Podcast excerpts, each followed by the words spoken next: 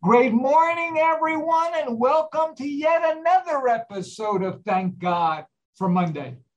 I'm Brother Greg Cellini of the Franciscan Brothers of Brooklyn and Seton Hall University class of 1985. My great pleasure to be back again with you today. The purpose of our show, Thank God for Monday, is to inspire you, our audience, to take personal responsibility for your professional satisfaction. We want to provide you hope, healing, and peace in these turbulent, unprecedented, uncertain times. Motivate you to search deep inside yourself in the quest for fulfillment. Listeners, it's really up to you as to how you utilize the information we provide today.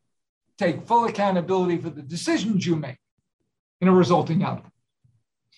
The goals of our show, thank God for Monday, is to introduce role models, role models of people who take very bold steps in their work lives. This is a very special time as the great resignation continues, with many, many people leaving their positions in large organizations to start their own companies. And as such, we are honored today to have with us a most special guest. His name is Kim Hvidkjær. Kim is the author of How to F Up Your Startup The Science of Why 90% of Companies Fail and How You Can Avoid It. Great morning and welcome to Thank God for Monday, Kim. Good morning, Greg. Thank you for having me. Ah, the pleasure and honor are all ours kindly share with the listeners and me from where you're speaking from this morning. I am situated in uh, Denmark, in Copenhagen right now. Wow. We rarely have guests on outside North America, so we've gone international again. So yes, thank you yeah. very, very much for making us international today, and uh, boy, getting up uh, nice and early to be with us. That's for sure. Sadly, Kim, we've only got 30 minutes we could spend hours talking about you, your incredible life, this massive, massive, unbelievable book here. So we're going to jump right into the deep end of the pool, if that's okay. Now, from your bio, we know that you're a multi time successful entrepreneur and at least a one time failure, along with being an investor and now an author. Please share yep. with us the 60 second story becoming a millionaire and then losing it all. What was the business and what happened, Kim? Yeah, so that, and that that's a, a good and a terrible story at the same time. Uh, so this was back in uh, two, 2007. Uh, uh, and and I was at that point uh, 29 years old and and realized that now I was actually at the point where I was a millionaire and I could you know, live off the interest uh, of what I've earned if I were to sell all of my asset and so on. So, you know, a big check uh, uh, on on the list there. And uh, fast forward to two years later, and and uh, I had you know lost it all. And and uh, sort of to, in, in a you know in more precise terms, I had lost. Several millions more than you know the average American will earn in a lifetime, and and um, and you know rock bottom sort of from a financial perspective. And this was of course this was at a time where you know stock markets were going down and a lot of things were happening at the same time. But i had also uh, been doing one of my, my favorite f-ups uh, being plate spinning. So i had been you know i was the ceo of a, a, an advertising company and i was starting an energy company at the same time. I had you know a beautiful uh, newborn baby daughter. We bought a new house you know too many things happening at the same time. Wow. So you know, I couldn't keep all of the plates up in the air. Uh, that that was one of my mistakes on, on a on a vast list of many. But but uh, you know that that of course motivated me at that point in time to figure out you know what, what's going on. First off, of course, how can I survive this uh, uh and and move on? But also in, gradually made me sort of look at so what went wrong and why did this happen and and sort of you know how can I avoid this in the future. So that was the starting point for this uh, uh, journey. Wow, that is an amazing, amazing story. Now, clearly, you've had your own successes and failures. What motivated you to research success and failure at other organizations, at other companies? Share with yeah. us, please, Kim. Yeah, sure. So, so it, you know, in, initially this started out as, as a completely selfish project. So I, I wanted to learn from you know other founders, sort of what have they experienced, and and you know talking to other people. You know, the idea of failure is is like it's a taboo. People don't want to talk about uh, uh if they failed. They you know all of our LinkedIn profiles are about the good stuff we've done, and you know everyone's uh, Instagram profile always shows uh, happy kids and and you know nice dinners, and not when it's raining, right? um, so so little by little, I talked to more and more founders, and they uh, you know uh, you know mirroring my own story. They told, oh, actually, actually, you know, I had that failure here, and I think this was what went wrong, and so you know gradually I will sort of take these different components and and pile together and see, okay. Uh, see where are the different areas of failure that that uh, uh, you could run into and and so that that was sort of uh, how that expanded and and over the years i've sort of applied a more structured approach to, the, to this and have actually you know gathered a, a lot of uh, companies in a database uh, right now i have more than 160000 different failed companies so a, a huge amount uh, uh, to see you know what happens so some of this is you know a, a numbers based thing and, and uh, other parts of, of this equation of a ton of uh, interviews with founders Wow. So that's, that's a, yeah, that's a setup. This is totally amazing to me because I was going to ask you, where do you find these companies and these CEOs to, to, to interview? How yeah. do you do this? So, so if, first off, of course, when, when you are a founder, and, and this would any of the listeners uh, or many of the listeners out here who also either are founders or are you know contemplating starting a company, they they will also know a lot of other founders. Uh, so you know it's it's a part of uh, your network initially, uh, um, but you know little by little I also started doing outreach into other uh, industries, for instance, you know, or other geographies and and so on. You know, so interviewing people saying, you know, okay, you you did a, a, a this IT company and that went wrong. What happened? And can you elaborate on that? And people have been very sort of open. Actually, sort of when you confront them and you bring your own story into this sort of uh, sort of you know th- that part of, of, of the setup that actually makes them uh, want to reply and, and talk about it in a different way I've, I've experienced that's fascinating. That was going to be a next follow-up question. It sounds like the ceos they were not hesitant to be vulnerable and share the things they did well and, and the things why they failed. Wow that's really something. Yes i think uh, of course a part of that being that that that you know if you bring your own story and and and and uh, uh, the honesty uh, around that. And you know back in the days when it happened i wasn't you know uh, advertising that I've, I've gone wrong with this and that it, it that took that took some time also on my part to sort of uh, get to the point where i said okay you know this is what happens. This is this is the rule of startups. They fail. The vast majority they fail. And you know being honest about that also you know enables us to to discuss what happens and how can we avoid it. Well, that's why the work you're doing is so critical because with this great resignation happening around the globe, certainly people are jumping headlong into their new business, but yet, as yeah. you say, the majority of them, the vast majority of them fail. So these tips and uh, expertise you're providing is really, really wonderful. Now, you've outlined eight reasons with great detail for failure, plus the unknowns is there one reason for failure which seems the most common, Kim, or, or is it really a mix of all of them? Help us out here, please. Yeah.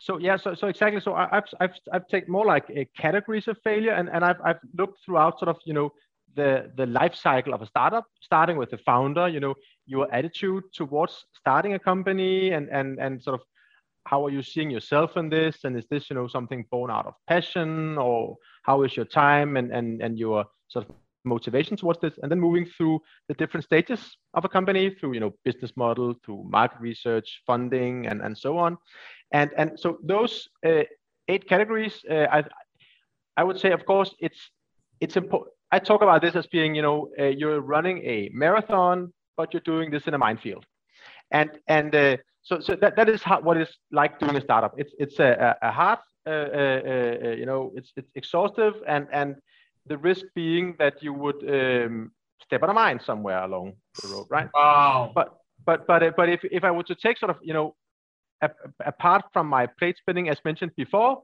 um, then um, I would say that one of the key issues um, uh, would be that a lot of founders they are, are doing the uh, effort of a problemless solution. So they have a great idea, uh, um, but it's it, it doesn't really maybe match a market need.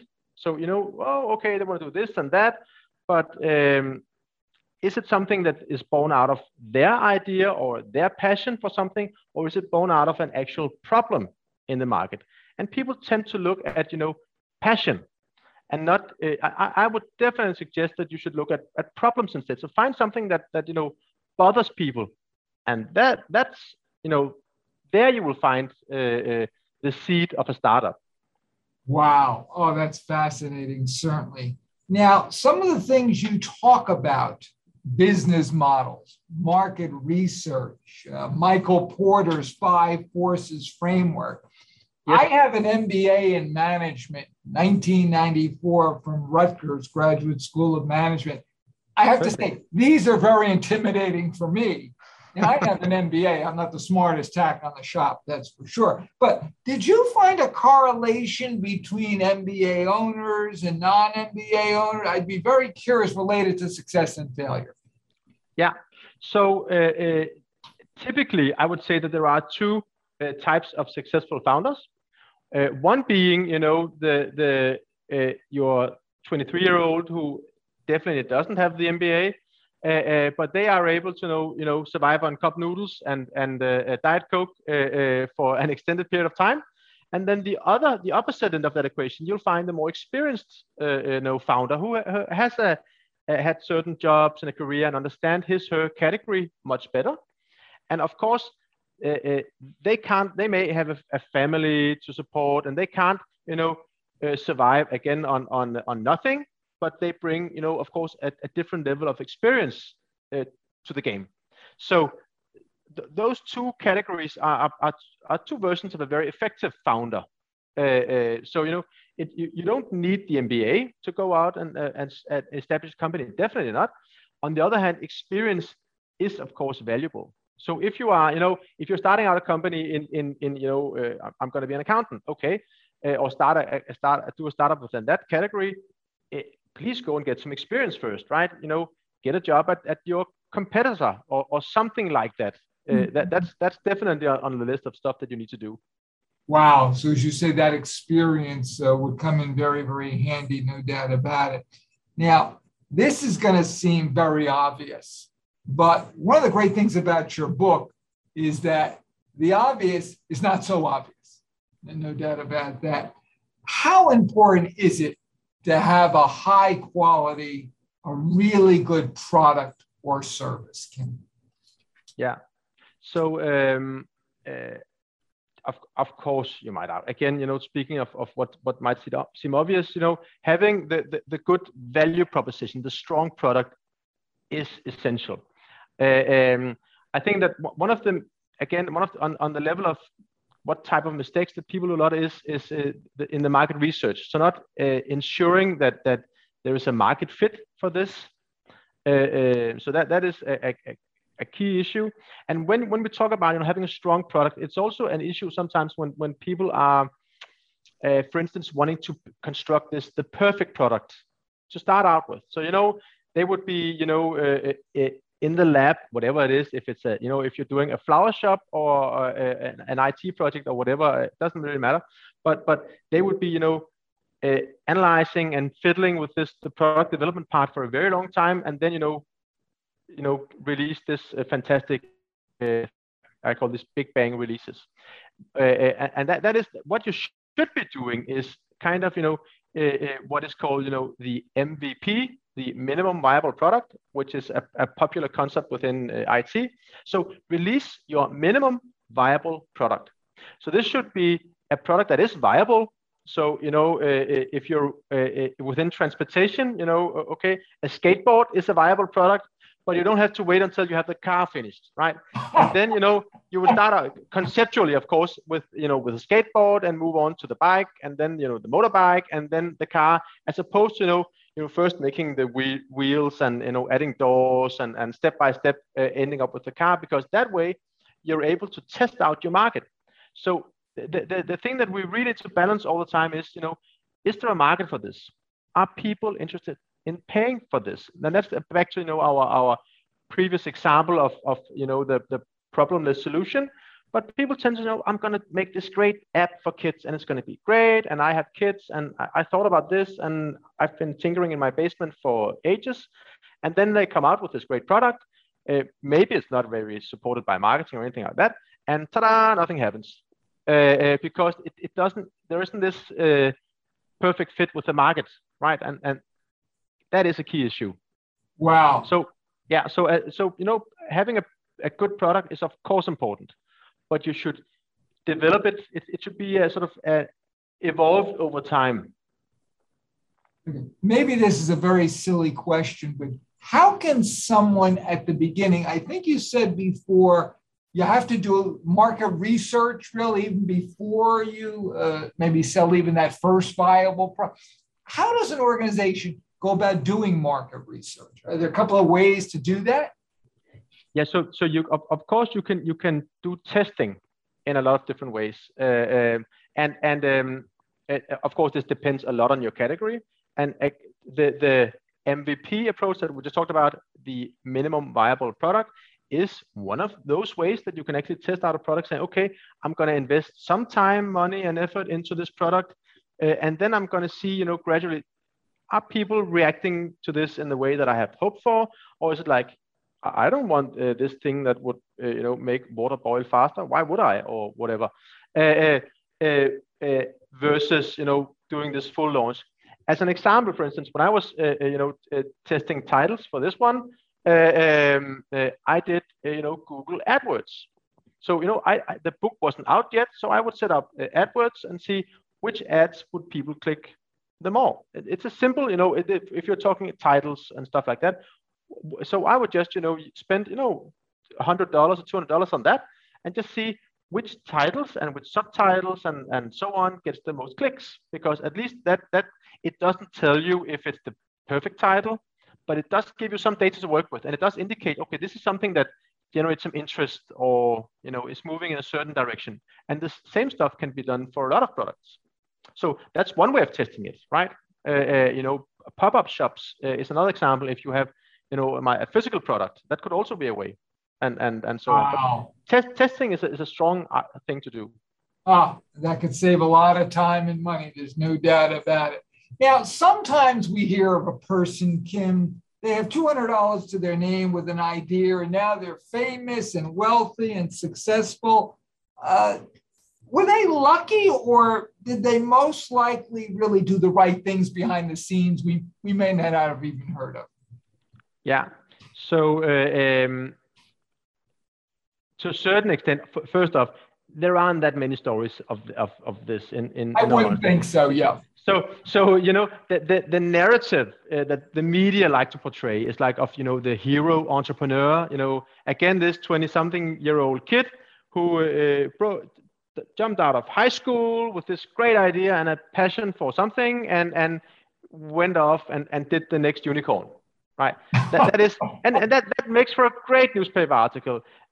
Thing is of course that it's highly unlikely that that's going to happen for me or you or anyone listening here. It, it's that's just not reality. It it is such a rare occurrence so you shouldn't uh, you know bet the farm or anything else on that. W- what is realistic is of course that say okay uh, if you uh, verify that there is a market for the product you are going for. And, and you, you shouldn't, in, in my opinion, and also of definitely based on the data, you shouldn't uh, initially go for, you know, uh, the unicorn model. You know, don't go for billions. Just go, it's, it's much better to what I like to call as being, you know, get comfortably rich as opposed to going ballistic. Oh, so, so oh, wow. find find a market that makes sense, uh, uh, test it, uh, verify that there is a, a, product do your MVP, ensure there's a problem, and, and you know, little by little, then it is a realistic thing to build a successful company. You still have the odds against you, and that is that that uh, that's the reality of things. So you should expect, you know, failure is more likely than than uh, uh, success. In all honesty, but you know, if you do this gradually, you'll you'll figure out, you know, where are the mines and, and how can I move in a, in a positive direction with this. Mm. Boy, that analogy of the landmines really, really is very empowering, no doubt about it. Now, as we know, not everyone is born a great manager. Are there some signs or solutions, Kim, that one may need some help to manage the great idea, the great business?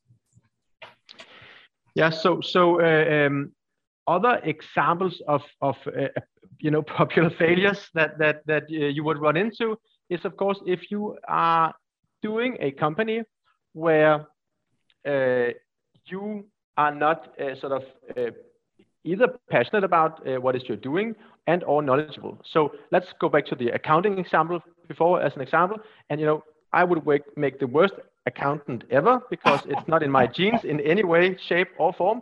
Uh, but but if I thought, okay, this is going to be a great company, then as a very as a bare minimum, I would need a business partner who would be fluent in this and have a passion for it.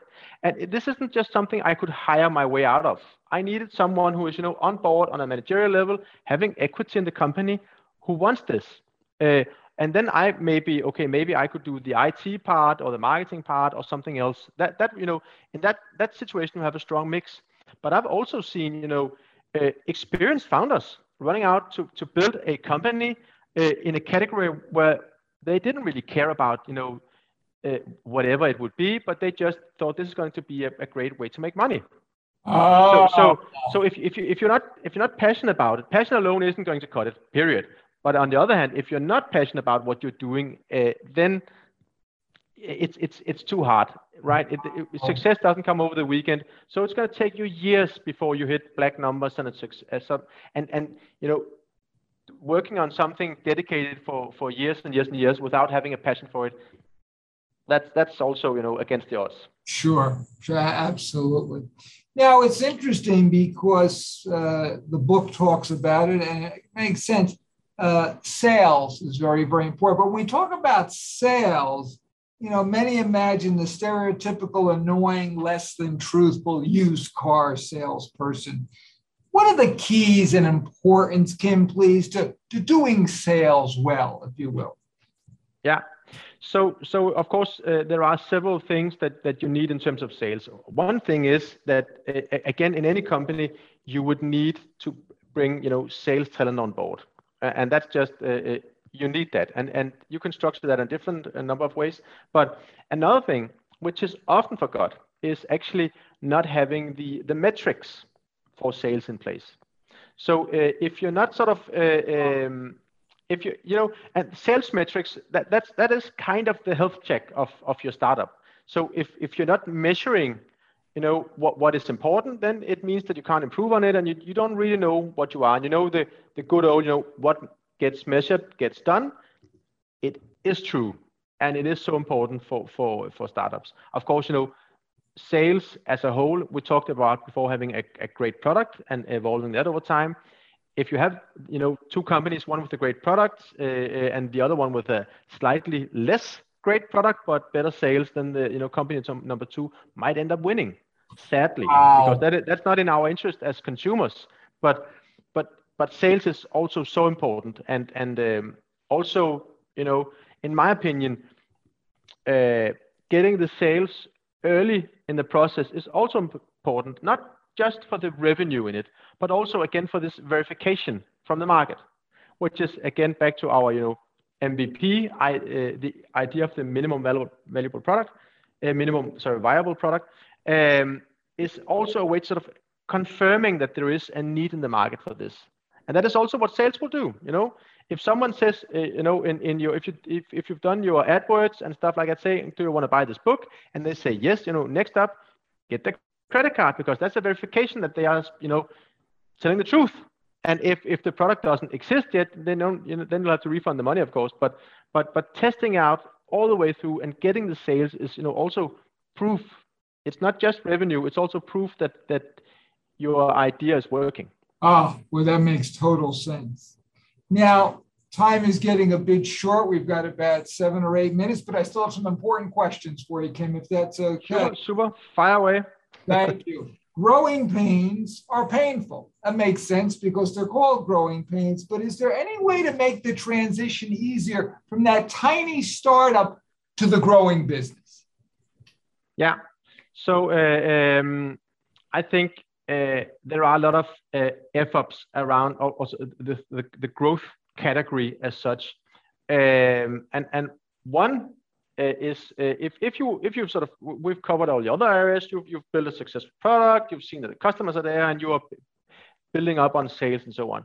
Then you know um, growing too fast can actually be uh, an issue and this this it, it doesn't sound like something that you would want to uh, sort of avoid almost right? So okay just let's let's uh, take it away.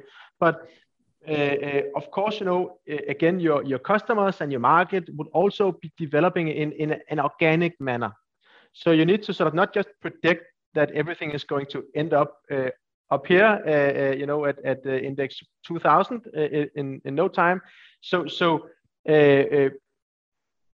ensuring that you're not growing your company too fast this is important in terms of you know your your employees colleagues in terms of you know warehousing if you have a physical product or, uh-huh. or whatever supporting if you have a virtual product then just supporting your customers making sure that you're still delivering a product of a, a certain high quality and uh, uh, you know you mentioned porter uh, uh, uh five forces uh, earlier in our conversation and and porter as you know he did books on strategy back in the 80s but but but still sort of I'm a big fanboy. Uh, uh, um, and one sort of, there are some different uh, generic strategies that Porter talks about. You know, you can do a pricing strategy, meaning you're just the cheapest in the category, or you can do a, a strategy where you're trying to differentiate yourself from your competitors. And, you know, for, for 90% of pe people listening to this, you know, go for the differentiation strategy as opposed to pricing because there's only one winner in the pricing category. Oh, you know, the oh, cheapest right. is the winner everyone else will be losing, right? Mm-hmm. But maybe you have a better quality, or you deliver your product faster, or you have a you know nice nicer set of colors, or it tastes better, or whatever. Differentiate your product in some way is a much stronger value proposition as opposed to price, price, price, price, price. So that that that's that's a definitely one of the elements that I would be going for. Oh, well. Now, this is the month of May when we celebrate Mother's Day. And I'm thinking of my late mother on this next question because she never, never, never recommended partnerships. What's the fix when the partners, Kim, turn out to be the big problem? Yeah. So, uh, first off, uh, when you are in the situation where uh, the partners uh, turned out to be uh, uh, the big problem, then, then of course, it's potentially a little bit late so, so uh, one of those things that, uh, so first off, by all means, you do need a partner when you're starting a company. So again, looking at statistics, if you are a solo founder, uh, it's just going to be a lot harder. So wow. by all means, make sure that you have a co-founder. It's it's a that's also one of the F-ups uh, uh, in, in the book, you know, called the missing co-founder. But uh, in terms of you know when you are in the situation where where things have gone wrong, then then I also talk about uh, you know messing up your cap table, your capitalization table, meaning that if you have other partners in here that have that now have equity, um, you know they are to be treated in in in you know in the same way as you are. So they may think that you're in it or, whatever, right? So they own a part of the company now. So if you are in that situation, then then it is hard to get anywhere. And actually, in in in startup environments now, you have sort of uh, uh, uh, therapy sessions for for partners in companies also happening now. That that's that's a it's a thing now. Oh wow! Sort of saying, okay, you know, we are really not we are not. Uh, it's not working as we are it's supposed to, right? But but uh, so it, it's a complicated thing. If the partnership isn't working, then uh, you know maybe it's an, an uh, maybe it's possible to buy one out or the other or something around that. But you know it gets complicated, and and there isn't any easy fix for that. So by all means, you know, make sure that you are establishing a company with the right par partners. And you know not just uh, and by all means also avoid friends and family. Make sure that you are picking someone because of their credentials and not because that you uh, love to play football or whatever with them. Mm. it has to be oh. uh, and you also need a life after your company right? So uh, uh, doing it with your friends and family means that if the company goes wrong then you know friendship uh, up in the air and yeah can't uh, recommend it. That's great advice, certainly. We've saved the most important question for last, Kim. From where can our loyal listeners purchase this great book, How to F Up Your Startup? How can they best follow you? Yeah. So uh, you, you, can buy the book in in uh, uh, any sort of uh, uh, physical bookstore, or yeah, of course Amazon, which is the biggest one out there. Uh, and also you can buy it on my website, which is Kim Hvidkjær, and I'm going to spell that in two seconds.com. K K I M H V I D K J A E com. And you can also the easy way of handling this is of course a quick Google, right? So, uh, uh, and by all means, if um, there are any founders out there who either has a, a, story of their own in terms of failure or anything like that, I am actively collecting these, and I would love to hear from you. So, so this is this is a, a, not just you know a, a one-off project. This is something that I'm I'm chasing today also, and and will be doing in the future also. So that would be perfect to hear from listeners out there. Oh, that would be. Let me give this again. K I M H V I D K J A E R dot HVIDKJAER.com. Please, listeners, reach out to Kim, buy one of these for yourselves, and also buy one of these if you know someone who's thinking of resigning in their company, their large firm, or even smaller firm, and they're going to start their own business. Please, this is great reading before someone jumps into the deep end of the pool. Because if they do without reading this, it might be too late and because 90% of these companies fail, and we want them to be in the 10%. After you've done buying this great book and following Kim, please, please, please don't forget about us. We're on the Tweet Tweet, Facebook, Snappy Chat, uh, Instagram, uh, now on the TikTok as well. Please, guest ideas, questions, comments, concerns, reach out to us as well. Kim Hvidkjær, thank you so, so much for being with us today. You've enlightened us You've inspired us and you've really given us great tips. And I'm sure our listeners who are thinking of resigning and starting their own business understand much better all the intensity, all the complexities. Uh, they're going to buy your book and they've learned quite a bit. I know I have as well and been inspired as well. Continued success, joy, and happiness, and all this fabulous work you're literally doing around the world. Uh, listeners, guess what? We're out of time. Greg saying our hope and prayer is that when you wake up on Monday morning, just like Kim does, you'll say, Thank God for Monday. Until next week for another episode of Thank God for Monday. Have a great week, everyone. Bye bye.